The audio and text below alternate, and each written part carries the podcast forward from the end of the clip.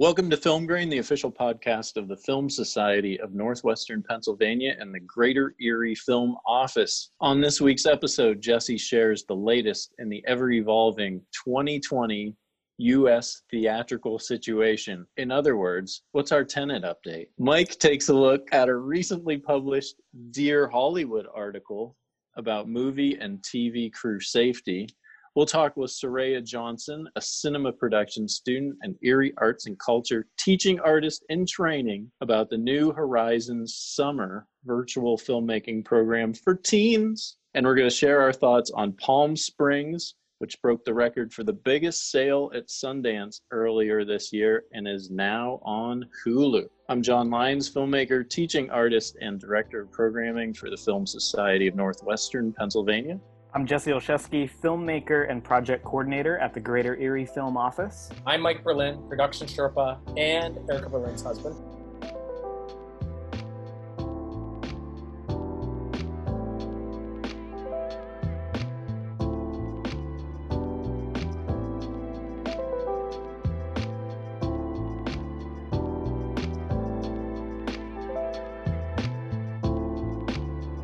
Jesse, you're up. All right, so what's our Tenet update? Basically, if you're just hearing about this, which there's no way you haven't, everyone who's wondering what's going to happen when theaters open back up, because a lot of people are suspecting theaters have been killed by this virus. However, there's one filmmaker who is steadfast in his belief that theaters will come back, and he's using his film to spearhead this initiative. That's Christopher Nolan with his new film Tenet, which everyone is saying is like another Inception with its brilliance and its twists. He's been making sure that it gets a theatrical release. Well, Warner Brothers has been agreeing with him. Uh, the only problem is because the virus, the pandemic is still going on, they've had to keep delaying the theatrical release. And now it looks like it's getting pushed back again. And so the compromise that Warner Brothers is claiming is going to be that since a lot of theaters are opening back up internationally, what we might end up seeing is a mixed release of Tenet, with uh, a big bulk of it happening first overseas before it makes its way back to the US. And even the bigger cities that don't have open theaters, like New York and Los Angeles, they may be like one of the last cities to see it in theaters. Basically, what they said is they're trying to maximize their return on this film because they put a lot into it. That's what they're leaning towards right now. And I think a lot of other big films, big studios are like kind of waiting to see what happens with Tenet before uh, they will also decide on what they're going to do for their theatrical release. And that's for films like Disney's Mulan, Black Widow coming up, there's a new Bill and Ted remake. All of that's kind of up in the air on, on the release dates, but everyone has their eyes on Tenet and they're waiting to see what's going to happen. So, what do you guys think?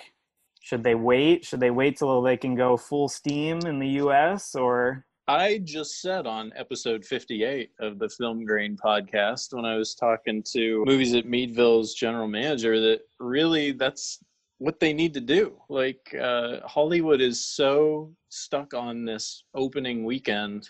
I think it would be wise for them to change that from being the norm anyways and they should just slow roll out Tenet everywhere that's able to show it for like the next year you know just just keep it going yeah new york and la and the old model of we have to have a huge opening weekend and then everybody forgets about these tent poles after like a month or two. I think it needs to change, and it could be a good opportunity to change that.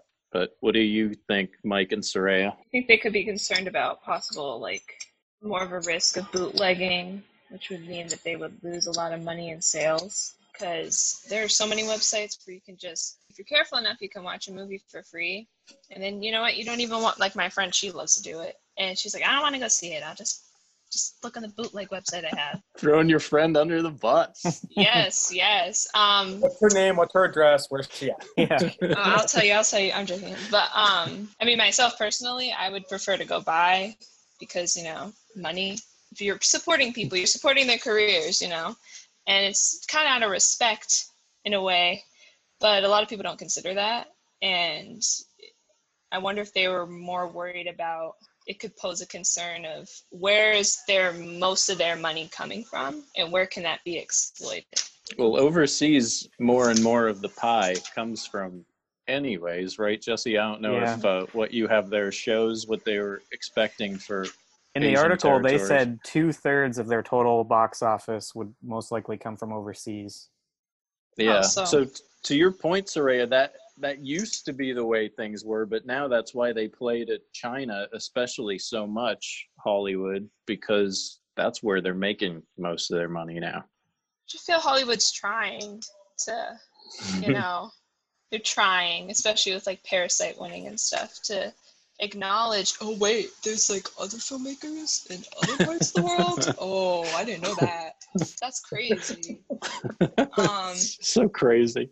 Yeah i know so i feel like it might be a step in the right direction almost What say you, Mike Berlin? where they're doing testing and stuff like that, have spacing and everything like that. Uh, China, I just saw on the BBC yesterday, is about to reopen their theaters, and um, considering the economics now and what it is, it's like we have to we have to try to put. And, and so I think Soraya brought up some interesting points that I had not considered before, particularly with pirating, bootlegging, and that is something that absolutely 100% needs to be considered. Um, I hadn't thought about that, so but we have to try to start getting back to some sort of semblance of what life was. I know that we will never completely go back to what it, you know, the world, and maybe we shouldn't. You know, shit was fucked up, but it's, uh, but not everything. And you know, it's like uh, we love these films for a reason, and um, I think the world could use a little popcorn entertainment right now. I don't normally fall on that side of things, but it's, uh, but it's, you know, it's been a, it's been pretty heavy. so, um, Yeah. you know, I think everybody should be masked up, but at the same time, it, we can't turn into a totally uh, sterile environment. We have to try to find a little bit of our flavor again, if you will. I mean, let's be honest. The problem is America, right? Like, uh, Hundred it's Hundred it's us, Oh, yeah. it's Brazil, India's tough. yeah. India, and a little bit South Africa. But I mean, we're we're screwing this up for ourselves, really. Like other places, as you said, Mike, are starting to reopen. I would imagine Europe, if their theaters aren't open already, will be soon, and Canada and other places. I mean, this is on us. So it kind of comes down to you know art should not, not have to wait for the United States to open up, and not you know you can we can uh, we can argue about the the merits of Nolan. People shouldn't have to wait because we can't get this virus under control. in my opinion. I kind of respect Nolan for what he stands for. You know, he believes the theater is how movies should get watched. I don't know though. It's everything changes. Everything in life changes. So I, I don't think this is any different. So Dunkirk to me was a completely different experience at home than at the theater. To me, they when they're spending like 200, 300, 400 million dollars on these movies, like just to drop it at home, I can wait another year for Tenet. Like to be honest, I'm not going to get all pissed off if I don't get to see Tenet in 2020, you know, it's like certain movies maybe if your budget is 50 million dollars and below, you know, if Warner Brothers doesn't go with this plan of the slow rollout where it's available when it's available understanding the risks that Soraya said again it comes down to smaller movies like smaller movies if they're getting pirated the, most of the filmmakers are happy people are watching their movie their movie's getting out there you know so it's like if uh if you got like 20 million dollar 10 million dollar 5 million dollar movies that are like waiting around to see what Tenet is going to do I mean, it kind of feels like you don't need to be waiting around. That's that's the old world. yeah, I guess for me, if it comes out, I'll watch it. If I have to wait a year, I'll end up waiting a year. I don't know if I know much better than everyone else. I did see that a lot of other films have been pushed back. Wonder Woman 1984 is pushed to October. Uh, Dune by Legendary Studios is now December. And then The Conjuring 3 is June of 2021. So not till next summer. So this might be far fetched, but um, it would just be interesting if I could see some of these big Hollywood companies invest some money into making drive-in movie theaters more accessible to people. So th- Yeah. that would 100% kind of almost benefit them in a way if this is a concern. And it's also pretty safe. I went to one with my brother for his birthday, and it's What'd you see? We saw Jaws. Trolls, Trolls World Tour. Yes. John, Uh, no. we saw Tro- uh, Jaws and Jurassic Park. So they show like two movies. But there was Nice. Pretty big double packed. This packed. Oh my gosh! Like there's so many people there because they can't go to the regular movie theater. So I almost feel like get it, get more innovative. You know, like I don't think people are innovative enough. I think they're just like This is the way it's supposed to be. I don't want to change. It's just like come on, dude. Like it'd just be interesting. These are billion dollar. companies. Deadline that wrote the article, they they did say there's about five thousand theaters in the U.S. Only about a thousand of them are open, but drive-ins are kind of dominating all of screenings right now in the U.S. Makes but it'd sense. be cool if if the studios, you know, made a push for that. That I think that'd be like a big them stepping out of their comfort zone. Yeah, maybe if you see if you see America continue to uh, be selfish and keep this going forever and ever, I mean, maybe if we roll back around and we're starting to look at summer 2021, you might see some investment and some Yeah. alternatives. Mike, what about Dear Hollywood? Dear Hollywood. Okay.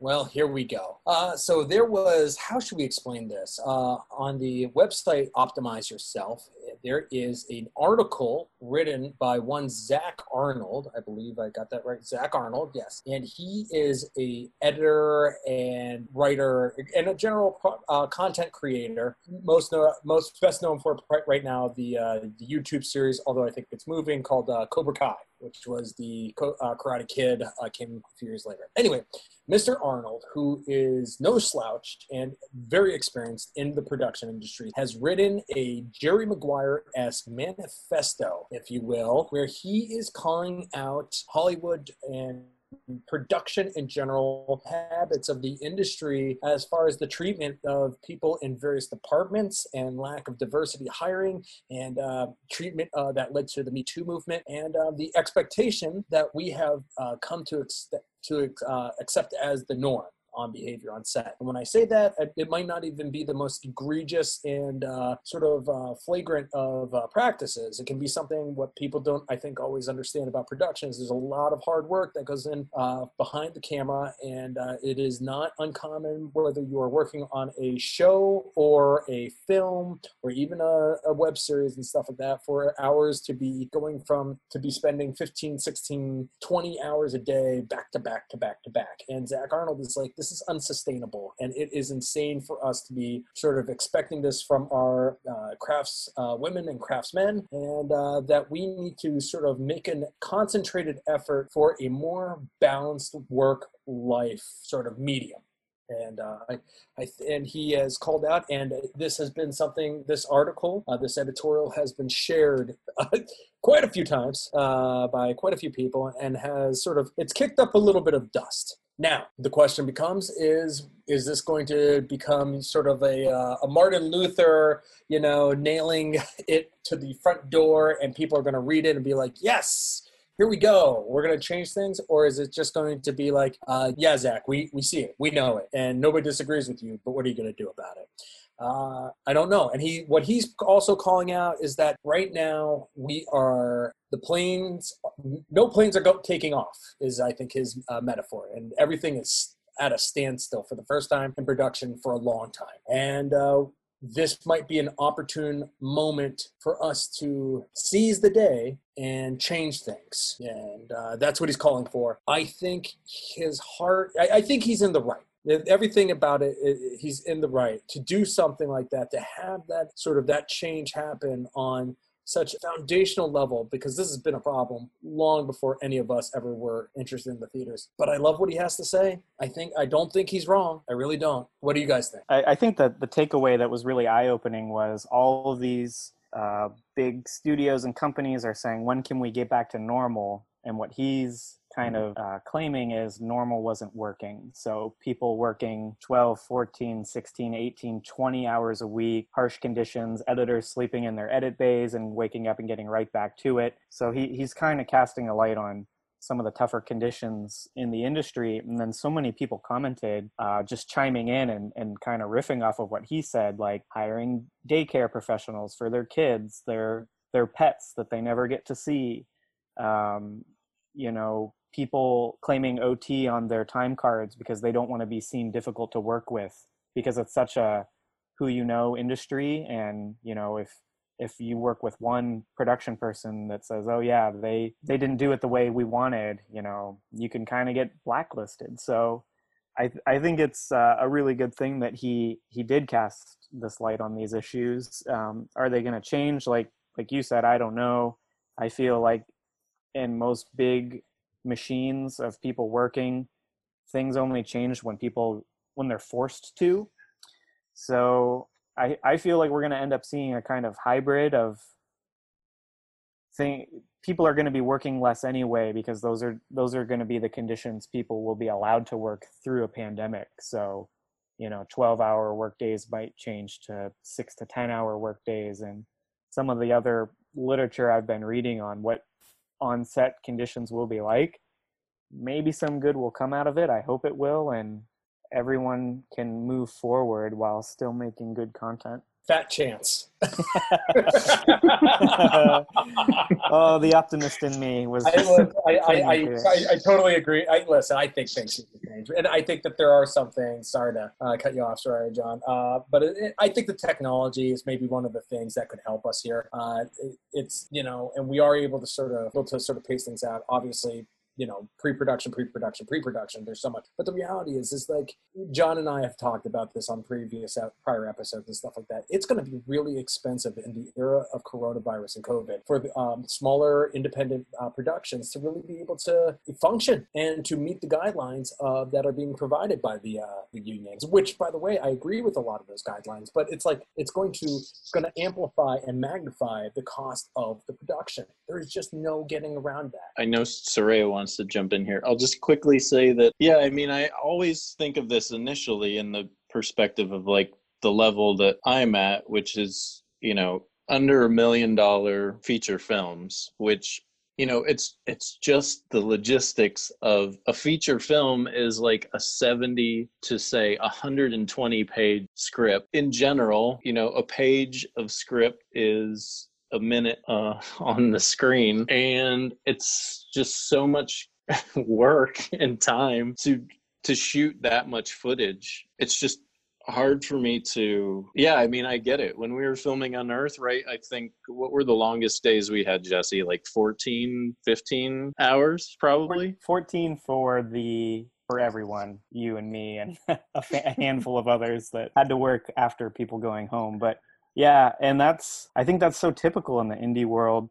I'm trying to think like if we needed to implement COVID restrictions into Unearth, it would have been there was no didn't way. have enough money. Yeah, you have to budget in another week. Like you have to budget well, and in you need that other days. person. You need that one key they had a title for it, but that person that is making sure all the conditions are met, and you probably need like a PA or two for them to go run around and you know doing At the least. sanitizing. So much logistic work that, like you, like Mike said, it's causing it to be more expensive, making it take longer at the same time. I mean, when I did an indie feature the the budget that was basically pizza and you know buying some equipment. We didn't work 14 hour days. Like probably the longest we did was 10 and you know all the filming was off and on and it was on the weekends and it was much less stress. It's like once you bring in investors and unions and health insurance and safety. Yeah it makes it really it's it's it kind of widens the gap between studio and independent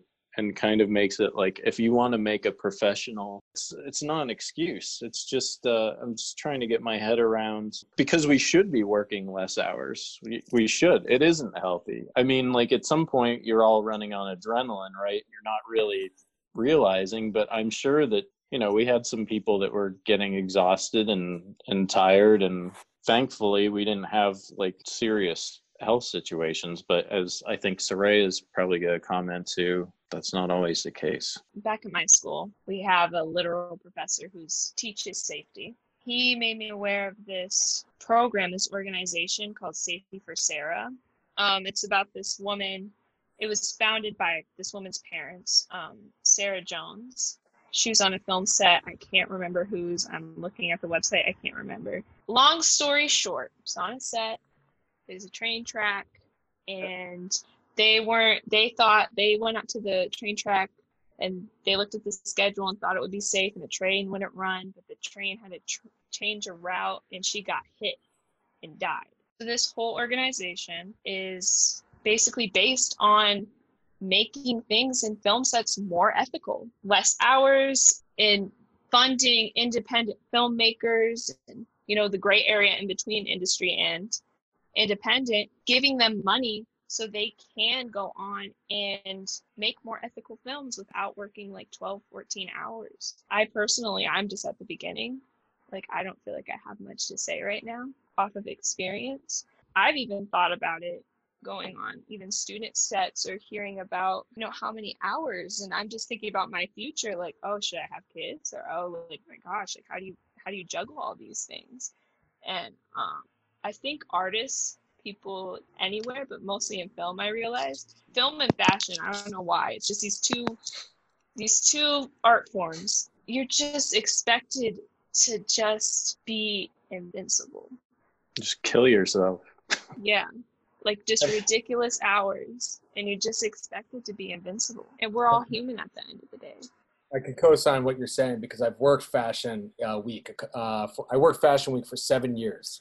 Oh wow! It was uh, it was like perfect car crash of exactly what you're talking about, and Yeah. two industries, the nature of them, just grind you to a. Yeah, I was watching a documentary about Alexander McQueen, and I was thinking about it, you know, and almost like the whole world, that fashion world, kind of like sucked him in. He worked so many hours. He had no love. He had no relationships. He had nothing. And then I was thinking about the filmmakers that made this long film at the same time. I was like, well, they must have spent all these hours too. So, um, just to add to that, but I, I don't know. I feel like if people are innovative enough, I think they'll come up with a way. I do recommend anybody who's listening to look up Safety for Sarah. I think it's a great organization. It Um, sounds spot on to what what we need. yeah. Um, the big studios, they have the money. They can they can do things ethically, right? They can. They it's just a choice with them. Yeah, they Mhm. need to spend a little more, and but they're already taking a long ass time, much longer than anybody else to do it. So it's just how how rich do the people at the top want to get that year? As opposed to adding some more safety. I think this organization sounds fantastic, and that's what the rest of us need. actually to add to this on like a production thing um i was looking i just played the game last of us part two Nice. it's yes 10 out of 10 had me on a roller coaster the whole time it's kind of it's very movie like almost you feel like you're participating in a film it took them six years six years complete that and when i looked at kind of like their whole system and how they produced it it's not much different it's really not at the end of the day but they seem to follow more ethics at the end like Video games also are, and Matt White, who we had on a couple episodes ago, could comment to this. But video games and post production, like they're very similar with all the CGI and computer work. Yeah. They are also kind of notorious for long grinding hours, right, guys? I mean, Yeah, Matt. Matt, I've heard some horror stories. It's and uh, while I would say I would video games might be a shade more ethical, only because it's younger and they're trying to, I think, correct some of the some of the things that they've seen happen in the film industry. It's not much. There's some. They've they've got pretty high level of burnout. Just in the Don't media let the industry children go into the arts. it's tough. Why why are we that way? Um, maybe it is maybe you know occasionally we curse the unions. I know I have, uh, but it is kind of what we need to be the safest. We need an organizing body to be looking out, and we need the funding to help independents be more safe. Well, Zach pulls actually calls this out, and there is a they give a tip of the cap to the unions, but then they also point out the fact that there is the nepotism in the unions is a problem, and th- this is one of the things. He, you know, it's like everybody, uh, even though I'm not in the union, loved me, but it's just like I think everybody sort of is like, hey, we need the unions, but the unions are playing favorites, and that was one of the things that's called out. And he's like uh, in the article, that he's like that is another part of the problem of normal. Yeah, and they're bullies. They can they can be uh, bullies. Our little film that was out in the middle of nowhere, they were trying to find us. Yeah. IATSE. They were trying to find us and it was very stressful and it didn't need to be that way. For health health and safety, but nepotism, fuck you. And on that note, And on that note, our guest today is Soraya Johnson. Soraya, thank you for joining us. Thank you. So, Thanks so um, tell us a little bit about yourself. Are you a Erie transplant, or have you been an Erieite for your entire existence? Sadly, for my entire existence. Sadly, not sadly, Uh, well, decently. yeah, I've been here since I was born. I was born in Hamot on April 1st. Um, Uh, I think my April explain a lot. first. oh Yep. wow, No April shit. 1st. Erie builds character. It does it does i think it's very i try to i don't know how to explain it because it's not a small town but it's not a big city but it just has like these little hidden pieces i feel like you know like some of the arts here i'm just kind of like oh didn't know that existed you know um, Right. especially So like have you Nightmare. always have you always been interested in the arts? Um, Yeah. When when you're growing up, yeah where's that come from? I think it's just my life. You look around my house, it looks like an art museum. My dad, he's an artist. He's a drummer, painter, business, art business person. He runs a festival. What's um, that festival called? Amara Masala. Come next year. Tell us about Amara Masala. Amara Masala. Gosh, Has it always been around since uh, you you've been around, or Yeah. yeah? Um, it's a really long story, but it's almost as if it's it's supposed to be a movement, a movement of culture, of bringing different cultures to Erie and showing them. And the one thing that we do that is a part of Mira Masala as a brand is the Mira Masala celebration, which is the festival. I can't explain it in words as much as if you just need to go online and look it up. It's It's a party of color and and culture and Yeah. a celebration of life. It's beautiful. It is very beautiful. And um there's this the best way I like explain it, if you've seen The Lion King the musical, yeah, I have imagine on Broadway. you know the you know like the puppets the puppets they have? Imagine that walking down the street to like Brazilian drum music. Those puppets walking down the street with African dancers and music and food and just culture all together. this sounds and awesome. It Yeah. is it's dope. It's dope. It's dope. So how how is it growing up with that in your life? I mean, that's incredible. Well, I, it's not even just my dad. It's um my cousin. She's um Carly Hughes. She's a huge dancer here. She teaches at collegiate. She runs the dance um, at collegiate. She helps run the Erie Dance Consortium. I can go on for hours, like her whole danceography, like I like to say. And so I was grew up around her and my dad, and I've been going to art museums since I was a little kid. And my dad was always giving me lessons about art and what it means. This is what this means, and hmm. if, if you're an artist, this is this is what it is. And to run a business, you've gotta know how everybody else works. Okay, okay. This just always was things around. I remember I used to look at this big, massive book. My dad has a lot of art books, but just this big book, and it had like all these old art paintings just like flip through it for hours, and I would had this other book, and it had like these photos of these kids' faces, and I think like maybe it's around then, like when I was really little. I think that's when film subconsciously clicked in my brain. Like, what age are are we maybe talking? Four probably. Okay. I wasn't much of a drawer as I was a performer. What Um, what arts uh, like what mediums were you kind of drawn to in your early early age? Oh, dance. Not as much dance as it was acting. I remember I would watch, I would watch a movie, and I can still do it to this day. I'd watch a movie, and then I could word for word mimic the person, or I could mimic the scene. Jesse's straight giving you props. It's it's a it's a gift that not everyone understands. You could do it too. Yeah. yes. People are like, "How do you know that movie?" I'm like I just just do. I just I know them all. I know. And um, I remember I used to go with my dad to, you know, play practices or with my cousin to like her play pra- practices. And I would sit there and I would just know all the words. Like I would just be able to like, and then Glenda said this. Oh, Dorothy. Like I would just be able to just Super turn it handy on. for acting. That's yeah, yeah. Yeah, I just, uh, I think around five I was in my first play. It was called No Nuts, Please. Loved it. And um, I played a grape named Goober. And I say Stella, Stella. and um, I think ever since then, I just wasn't interested in theater. But something wasn't right.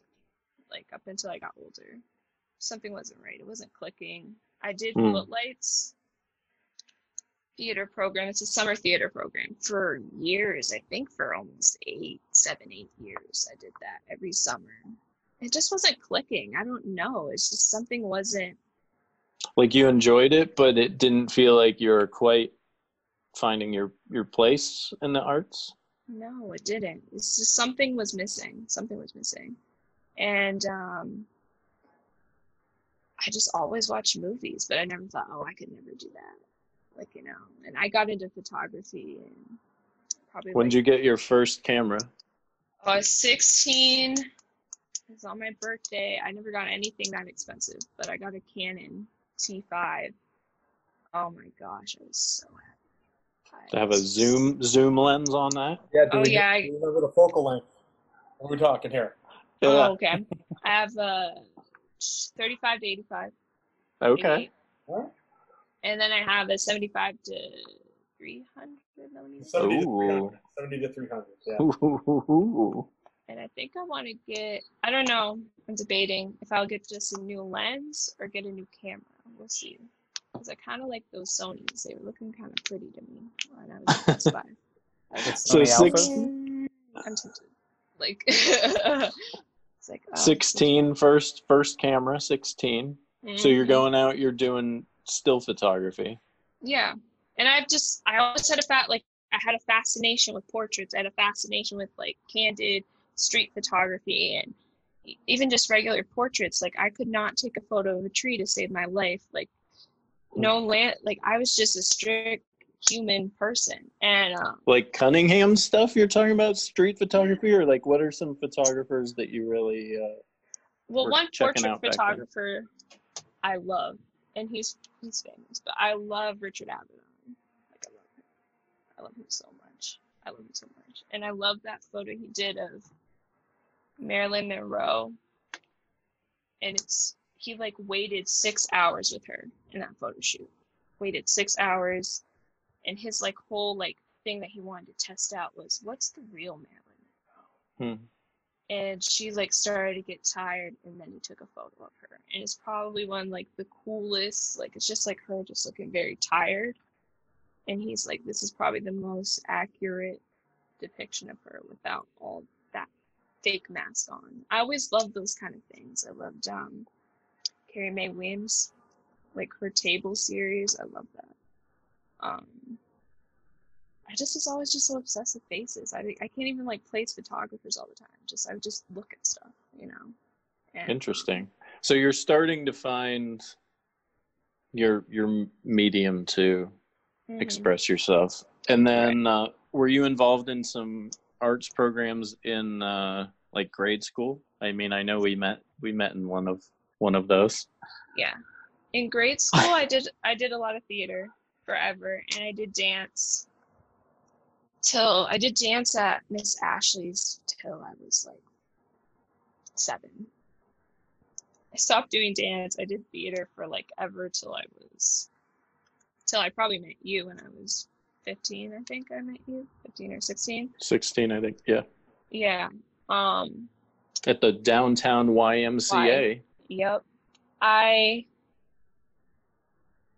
think it all clicked in in sophomore year when I went to cyber school. I had like a long schooling history, but um, for two years in high school, I was in cyber school, and um, which which cyber school PA Cyber. okay they had a cinema class and I was like, all right, I like movies. I'm gonna take that. Um I loved it. Hmm. I loved it. I what'd loved you do in it. in this cinema class in cyber school I wrote a script. It's one of my favorite scripts to this day. I wrote a I remember I wrote story treatment for the first time. hmm um, I had to produce one film, and then a sec one film. I think it had to be two minutes, and then the second one had to be like five minutes. And I just love those two things, especially the second one. I just remember I just started watching Wes Anderson around that time, like every film major, and I was just like, I fell in love with him. And think that's when it all clicked. And um, I was at the Y doing dance, and I told Miss, um, what did I tell? told somebody, I'm just like, yeah, I, like, I, I think I might go into filmmaking, and then they introduced me to you Huh. and you and Ellie, and I think that that was it. That's when it all kind of started. So what's what's your one script about that's your favorite so far? Now that's my favorite. I think that well, one the I mean the one that you that you wrote, if you want I- to share. when I was that was my first script I wrote. It's terrible. Like I mean, it's terrible as far as formatting goes. Um, it's just a scene, and it's Okay. just this boy, and he's running through a city, and he has this girl on his back, and he just like is running from somebody, and you just don't know who it is, and then he goes down this alleyway, and I don't want to say too much, but like this guy comes and turns out like the whole kind of like plot reveals from their conversation. Okay, all right. So it's a nice little short with a twist. Yeah. My Well, you got to I- shoot it someday, of course. it's superhero almost, so I kind of like I've always been hesitant because of that. But Now's the time That Yeah, was the time, superheroes. honestly. do it. we need superheroes. I get a We'll little like tired sometimes. Anyway, sorry. No, it's all good. So, um, all right. So you're almost done with um, grade school, right? And it's time to decide on college. And you're faced with, I would assume, the eternal question for all of us: to film school or not film school. And what did you decide? Ever since I was little, I was yelled, college, college, college, college. And I don't think there was ever debate. I think I thought about it. I thought about taking a gap year for a while, but I needed to go to film school. I didn't think I had any other choice. I was in a really bad situation at my high school. I wasn't really, my mental headspace was not quite there at the time. So I think, and my self esteem was so down low um, with my ability to get into school Hmm. that I really didn't. I didn't keep my options wide open. That's more what I'm saying. And that's like my advice. Keep your options wide open. Like, I think there's so much pressure though right there's so much pressure on you when you get to that point of like and nobody i mean people say they have it figured out but who has that who has that figured out that's a big that's a big life decision And I went to collegiate, and collegiate was they're very, very, very um, intense, and they're very strict, and they're Yeah, they're super academics. yep. And I was there with dyslexia and ADHD, and so it made it even harder.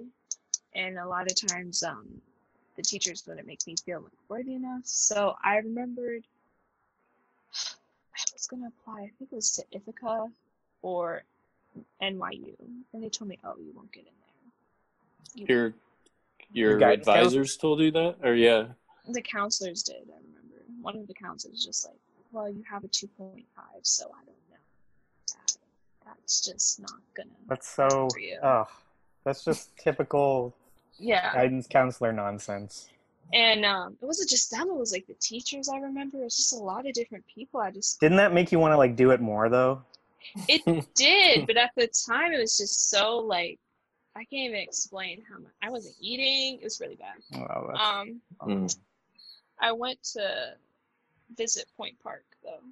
I just Okay. instantly, I was like, yes, it's in the city. I love cities. It just feels right. Yes, yes, yes, yes. And I applied there and I got in. I applied to three schools. I applied to Ithaca really late, so I didn't get in, but I kind of was expecting because I applied really, really late. And um, I also applied to Chicago um, Columbia College Chicago. And it's very interesting comparing the two because um, Point Park's definitely cheaper on a cheaper scale, and Columbia is definitely on the more expensive scale. It's just interesting, like, because Columbia kind of just shoved all the glitz, like all the like here's these expensive cameras. This this camera was shot with Star Wars. Here's like this sound studio. Here's this. Here's that. But um, Point Park seemed to just value just your education. Hmm. You know? I think they just. Uh huh. So like Chicago is like Columbia was name dropping. Mhm. Oh, I'm sorry. That was that was their approach, and Yeah. uh, Point Park was like, um, we want we want you to be the star, kind of a kind of a thing. Right. Right. Gotcha. And I don't think I tried much more after I got into Point Park. I think like, okay, this is it. I don't think I'll get in anywhere else. So I went there. Um, And this was last year. This Okay. last year. So I'm a COVID freshman. I'm a COVID freshman. Um, yeah. Wow. All right. So let's. um Jesse, is it you clicking that or Soraya? Who's clicking I'm not clicking. Okay. Okay. Just clicking a watch your pen. click- watch your clicker, Soraya. All right, It's we'll we'll come back. We'll come back, Britton. Um, so tell us about your first year of film school. How how was that experience? It was a lot of good and a little bit of bad. But I want to keep it honest, but not like discouraging. Of So, course. I. Just want to put that out there. Um, first week I got there, they had a freshman film challenge. It was their first time they were doing it, and I was kind of like, "Oh, this sounds like a good idea. This sounds like a really cool idea." So What's the challenge? I forgot all the details, but you just had to make a. You're gonna get a mentor, two mentors, and you're gonna make a a film. It had to be a certain amount of minutes, like three minutes or something, and then they were gonna award three students. Uh, I mean, three groups. Um, and you had to have like a crew. There wasn't much about it, and you had to get it approved by the safety director. Okay. So they Um, kind of threw you threw you out to figure it out on your Yeah. own, kind of thing. Yeah. Wow. And this is your freshman. This is your uh, freshman year. year they're doing Yeah, it. that's interesting for That is interesting. Freshman. which it was it was helpful because you had mentors with you Were the mentors like upperclassmen, or were they professors, or They people alumni, or okay? upperclassmen It's even Um, more interesting. I can Pardon? see Yeah. that though. Mike, say that again, Mike. I said that that gets even more interesting. yeah it does and i have some i have some stories about that i bet you- feel like i feel like i came in with a little bit of knowledge not that i knew everything um thanks to you john but like i came in even just some of the negative experiences with the why kind of geared me up you know for yeah, the toughness you you knew enough that things don't go smoothly, and uh, you're always adapting and compromising. yeah and i think theater also taught me that too. Like you're not always gonna it's not always gonna go smooth. And um i kind of knew what i wanted. Um i met a girl named sarah. She's i call her boomer. I'm gonna say her name because i love boomer. And i met my friend named kay. And you know just fresh in there you know and i was thinking you know the three of us is as women, we should we should we should do a film that we didn't know about what yet. And I can't remember exactly how it went down, but I remember how I came up with the idea. Um, I was sitting like in my dorm and I was watching a compilation of what would you do, and I saw this one with this mother insulting her gay daughter or something, and I'm like, that's it.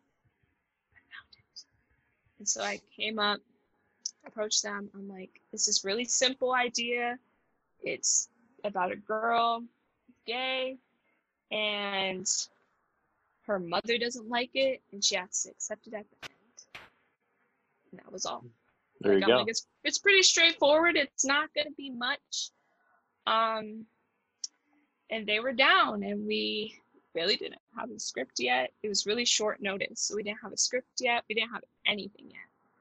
So um, when we met with our mentors, they're like, "You don't have a script. You don't have this. You don't have that." We're like, "No, we just like kind of just got the idea. It's still like fresh. Like we don't know." And so we had to type a script that night, and we had to fill out like a safety form and do all this stuff, and we had to find actors and You did it the Hollywood idea with these with some of these tent poles. They come up with the idea or the sequel, and then they'll Yeah. figure out the script later, like last minute or on set.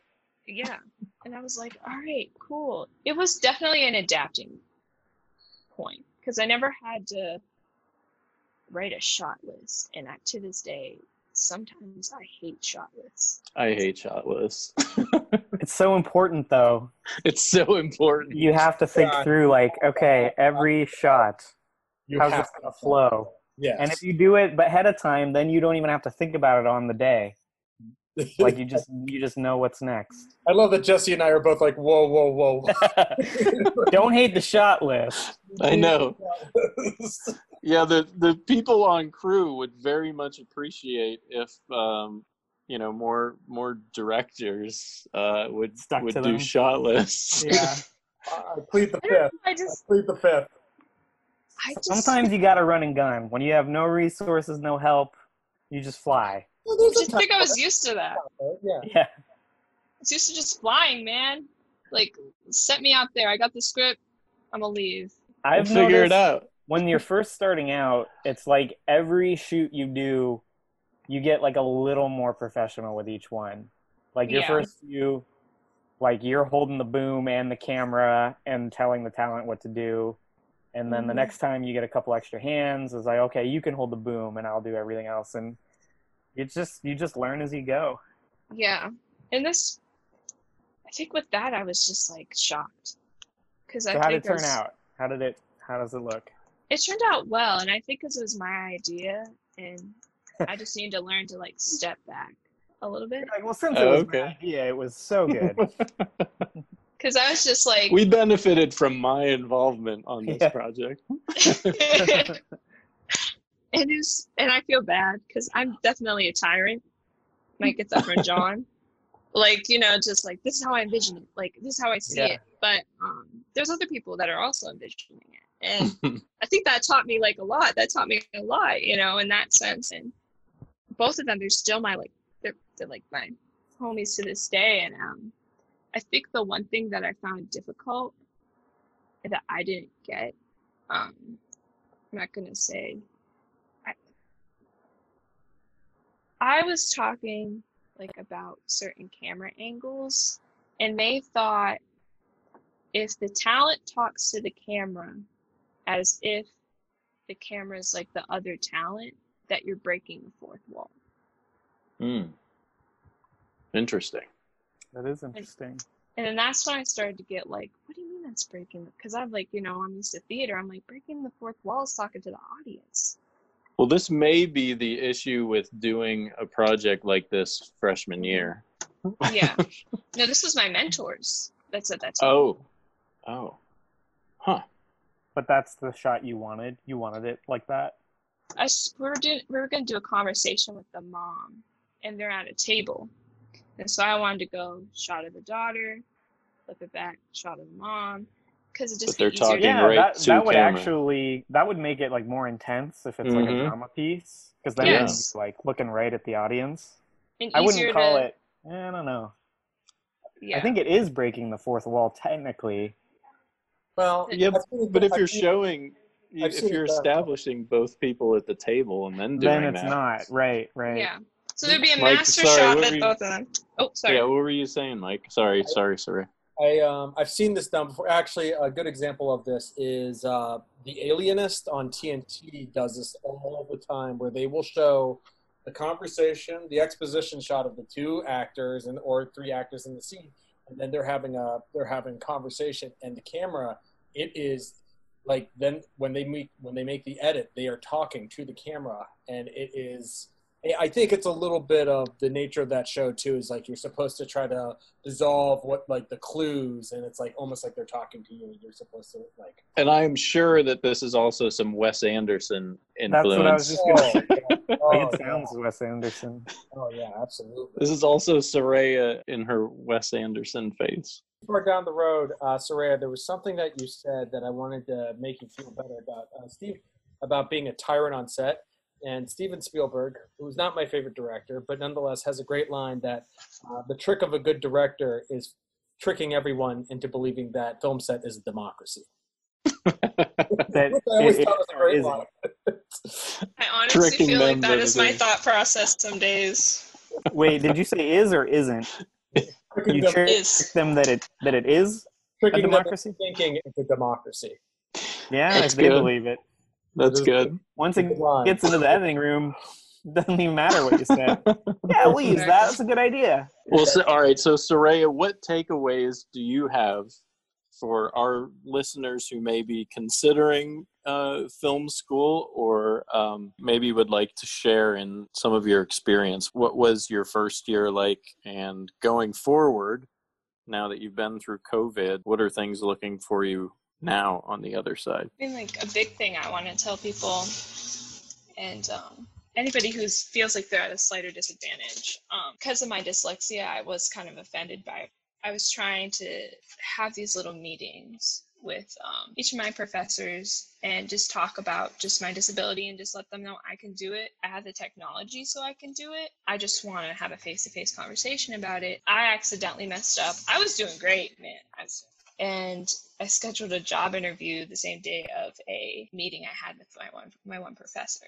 And I realized I messed up when I left the interview. I was like. And I looked at my email and he sent me this. And mind you, this is like the second week of classes. This is not the first week. So he's only met me once because I have one class with him on, on a particular day.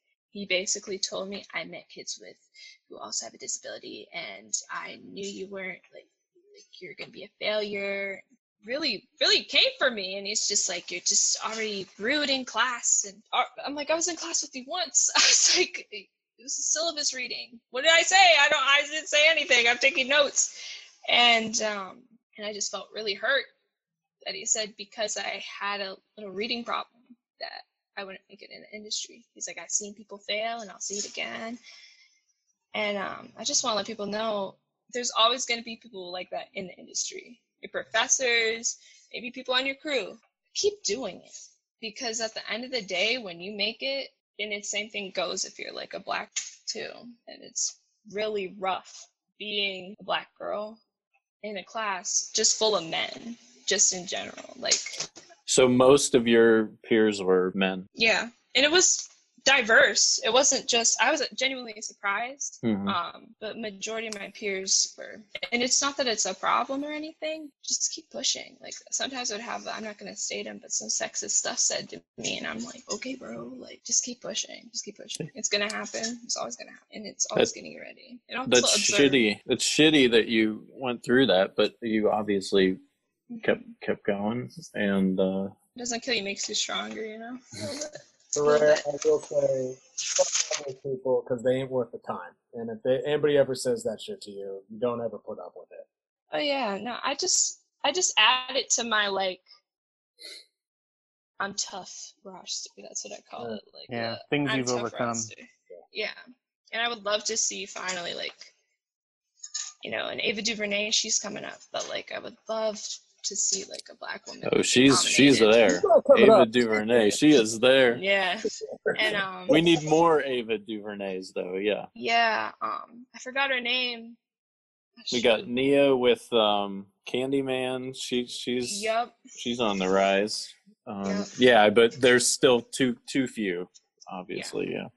yeah and um yeah that's all i have to say because people are always gonna i realize like in the arts my dad he used to always tell me they're gonna criticize you and criticize you and criticize you. You just gotta keep your head up high and keep doing what you do. And that's pretty much what you gotta do. You always gotta keep your head up high and do what you have to do. And if it gets to be a point where it's like okay bro go to somebody about it. I've just seen like i've seen a lot of that a lot of that. What are you doing now this summer, and what are you gonna do next? Looking into transferring schools. That's a big thing right now. But right now, I'm I'm trying to build a solid website to put my photos and my work up on, and really try and get my name out there. How to make a name for myself because Build a portfolio. yeah build a portfolio real real real strong portfolio because a degree is only going to get you so far no matter what your major is but especially in like the arts like it's only going to get you so far so in a sense you got to go out there and get the stuff yourself and um, i know i want to do a couple photography projects i've been talking to a friend and we'll just see i'm just excited for what's You, it sounds like you made a couple good contacts at Mhm. Point Park. You know, because of one thing we hear a lot is networking is good at film school because you're kind of like already test running potential crew and you know people that maybe you'll work with. Would you say that that's that's definitely the case with choosing film school? You get a leg up there. Oh yes, oh yes. Um, you need people in film. There's so many little pieces and just minute things, big things. You need people, and you need good people. Putting you right into film school puts you with the right people at the end of the day. It puts you with a good group of people. It gives you a security blanket in a way. So if you mess up, you're not you're not harming yourself as much. People always in your back, an institution kind of behind your back. I just I, I wish sometimes in just society in general we valued community and hap- and I think film is the epitome of needing each other, you know. Like I suck at sound, but my friend Sarah, she can hear stuff I cannot hear.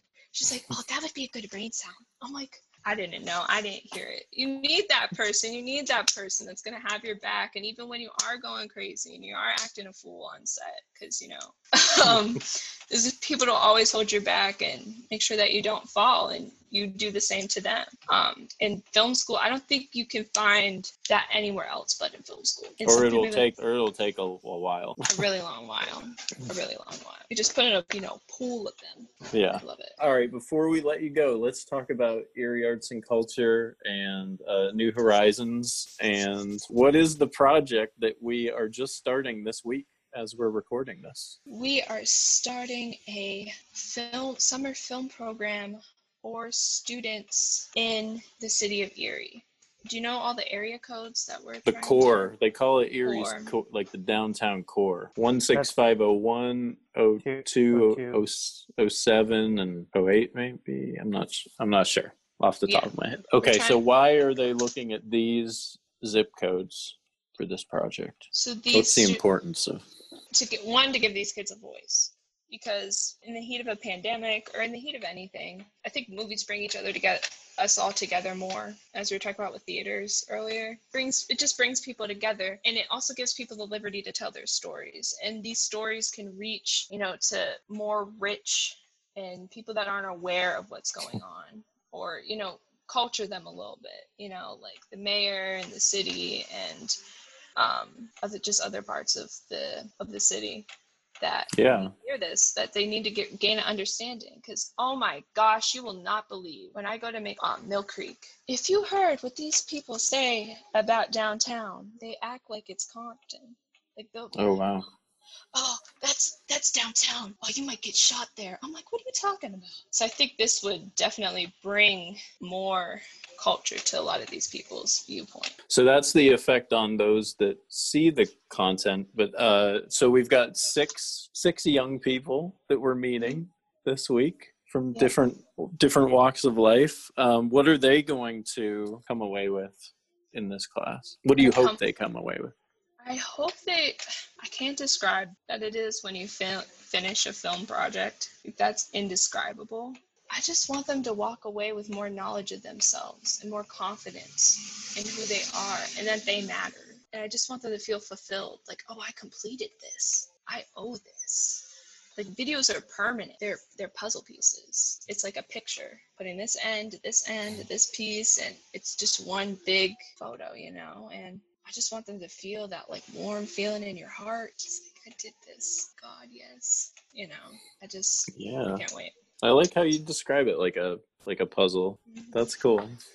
Yes. That's appropriate. Uh, Mike, Jesse, do you have any last questions or words for our wonderful guest? No, just keep keep making movies Keep on. and post them. Let us let us watch them somehow. Yes. I, I always like asking this because I'm an old fart now and stuff like that. But as far as like try to get uh, some perspective from those who are younger and absorbing more than I am, and now like, what do you think is uh, what styles and trends do you see uh, happening that you're gravitating towards For myself or just everybody? for yourself? For yourself. Habits as far as artistically, could you elaborate? Or, oh, the Florida Project's hands down one of my favorite movies. And because love color. I do not think there is for myself that I could not have a film that does not express anything without color.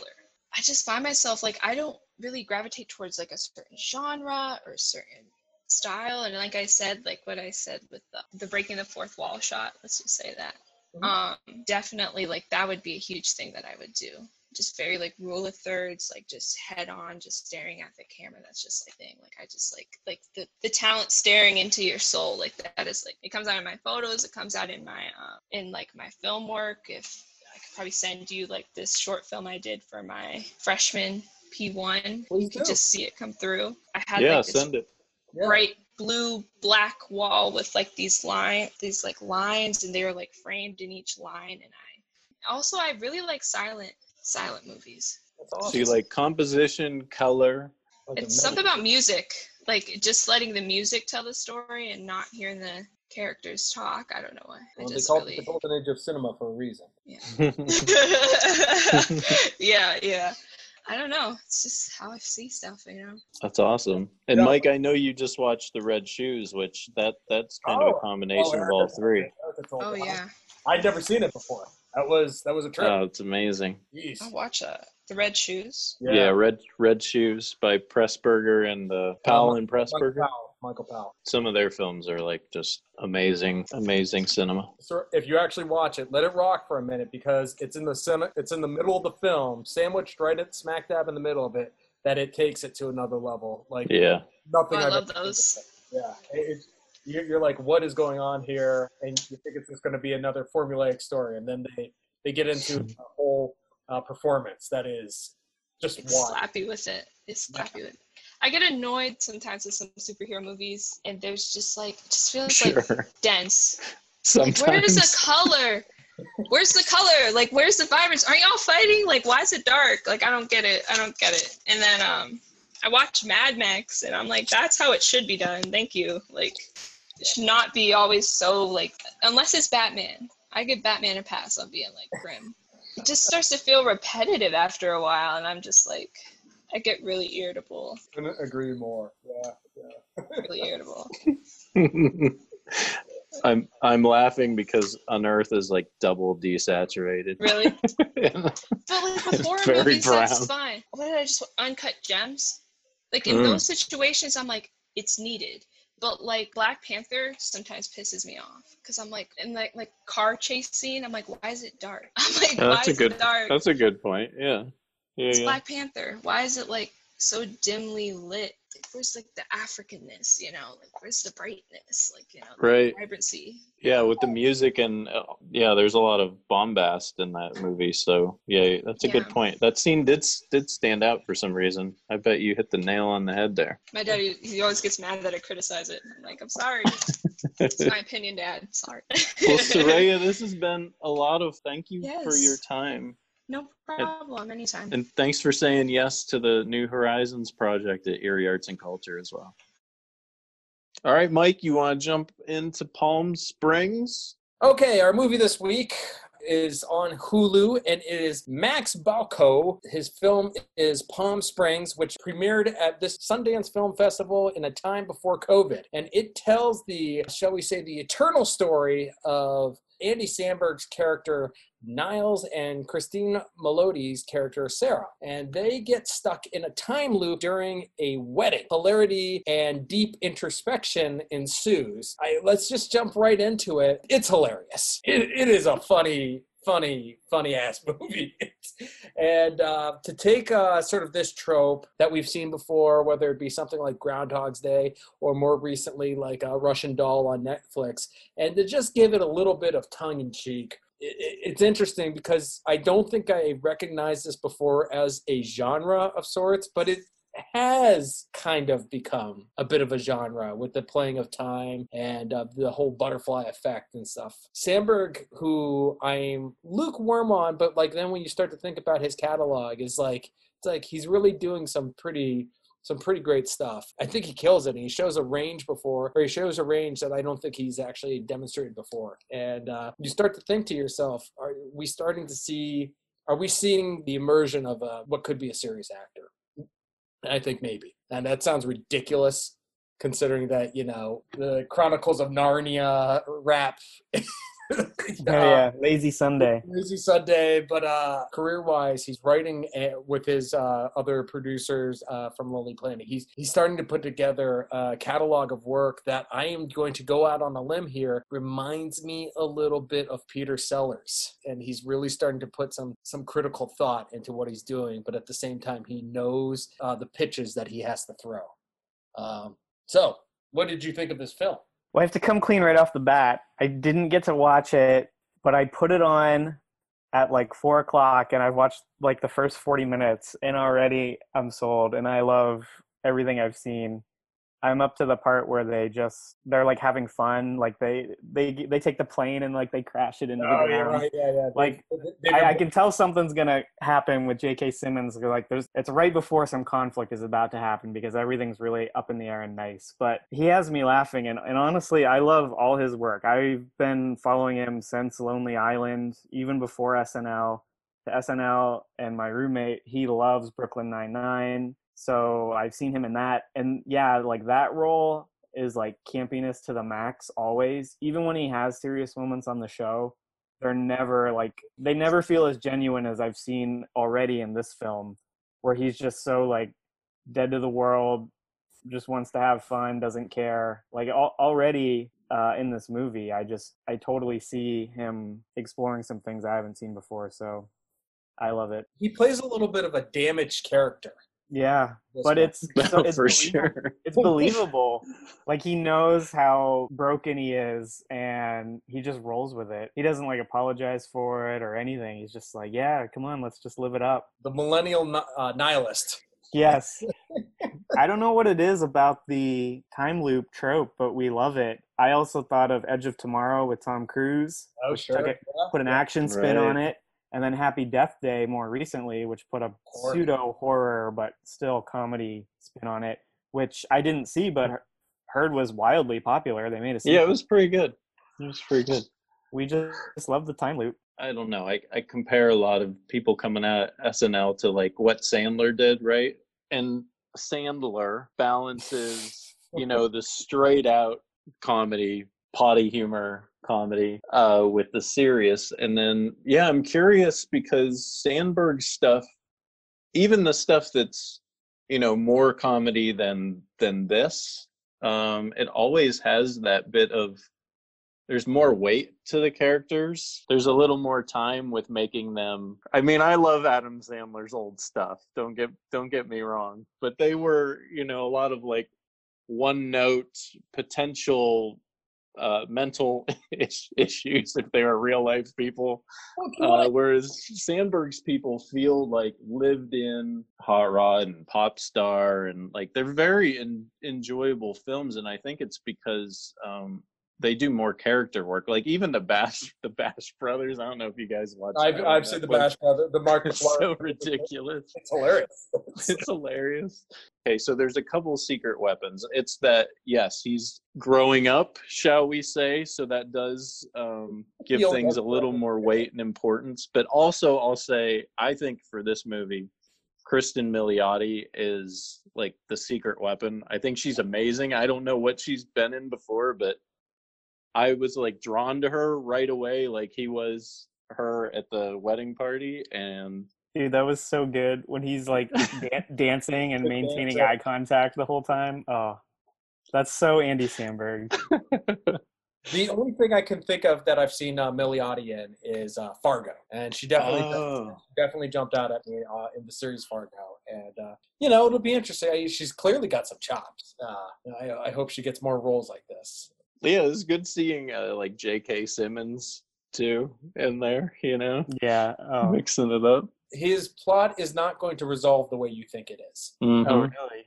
Ooh, I'm interested. Yeah. I felt like I was at the halfway point, but I have like, I think 50 minutes left, and I'm like, man, a lot of stuff has to keep happening. Samberg and uh, Sandler are actually two interesting actors to sort of compare to each other, John, because I think on some level, uh, comedy does uh, like the comedy that connects uh, to sort of to the main vein of American society and stuff like that. I think a lot of times reflects where we are emotionally, and I think uh, honestly now we can look back and probably do some sort of retrospective of Sandler, and he's really, you know, it's it's comedy, but it's like he has tapped into like this sort of angry vein of America that has you know sort of I think uh, presented itself now. Samberg's more of the uh, I don't want I don't know if he's necessarily if the intellectual is the way to put it, but like um, the class clown that's a few IQ points more than his grade point average. And, Yeah, uh, he's like like in this movie, he's like you guys said, he's very damaged. I mean, yes, he's drinking all the time, but it's not really like Party party, time, life of the life of the party drinking. You know, this is like I'm just passing the time. But I then just, what the scenes I saw, once he gets to wake up and go see her, you know, then he has a reason to. yeah, he gets a little happier when he wakes up and tells his girlfriend that she's cheating on him. I love all of that. I love that change in the character, right? Because um but really you have to I think have a certain maturity and a certain life world perspective to put something like that into what could have been, you know, a very straightforward kind of bland silly yeah, I feel like this could have movie. flopped really easily. I remember watching an interview with him where he had said when he got the audition for SNL, like he like jumped at it because all he had were like the Lonely Island skits. Like all three of them got on to SNL. His two Mhm. friends were writers, and then he got on the show as an actor. But then he, his team kind of started the SNL digital short transition. Like that was all him, and they've kept it going even though he's left. And their that contract kept SNL like It relevant did. at all.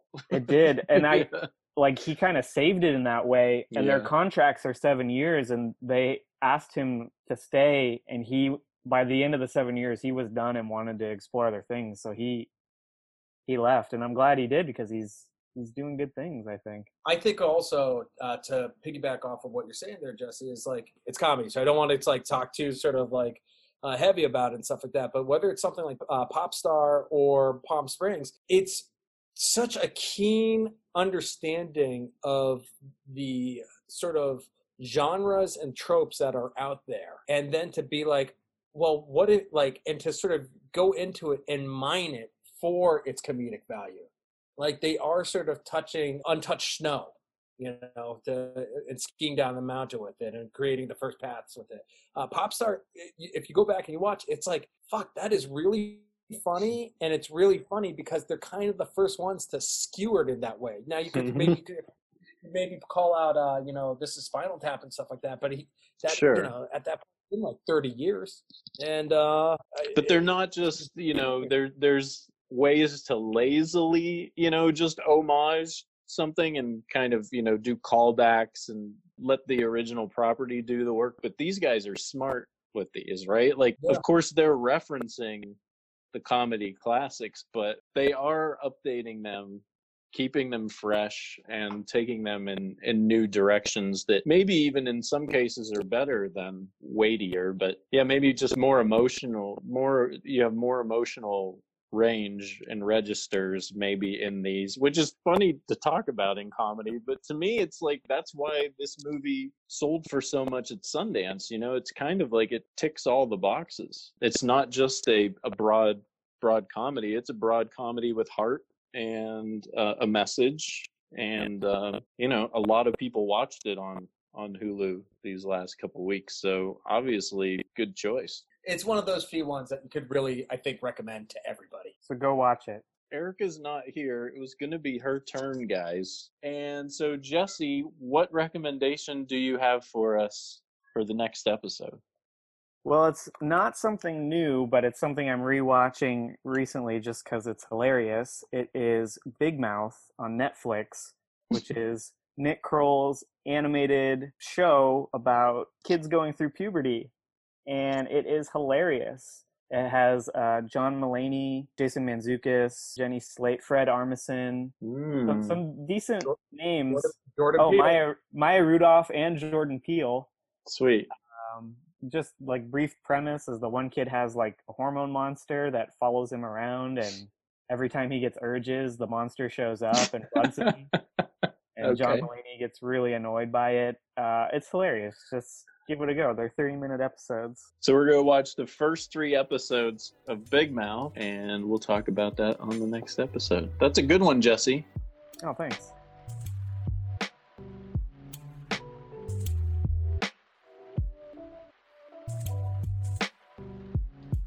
That's been our episode. Check out Palm Springs on Hulu and let us know what you think in the comments section on Facebook. Next week will be our last episode of the summer, so make sure you turn in. Our guest will be filmmaker Danny Pakulski. I've worked with him on a couple films. He's a great kid. Make sure you follow us on social media. You'll find all the tags and links in the show notes for this episode. Until next time, this was Film Grain.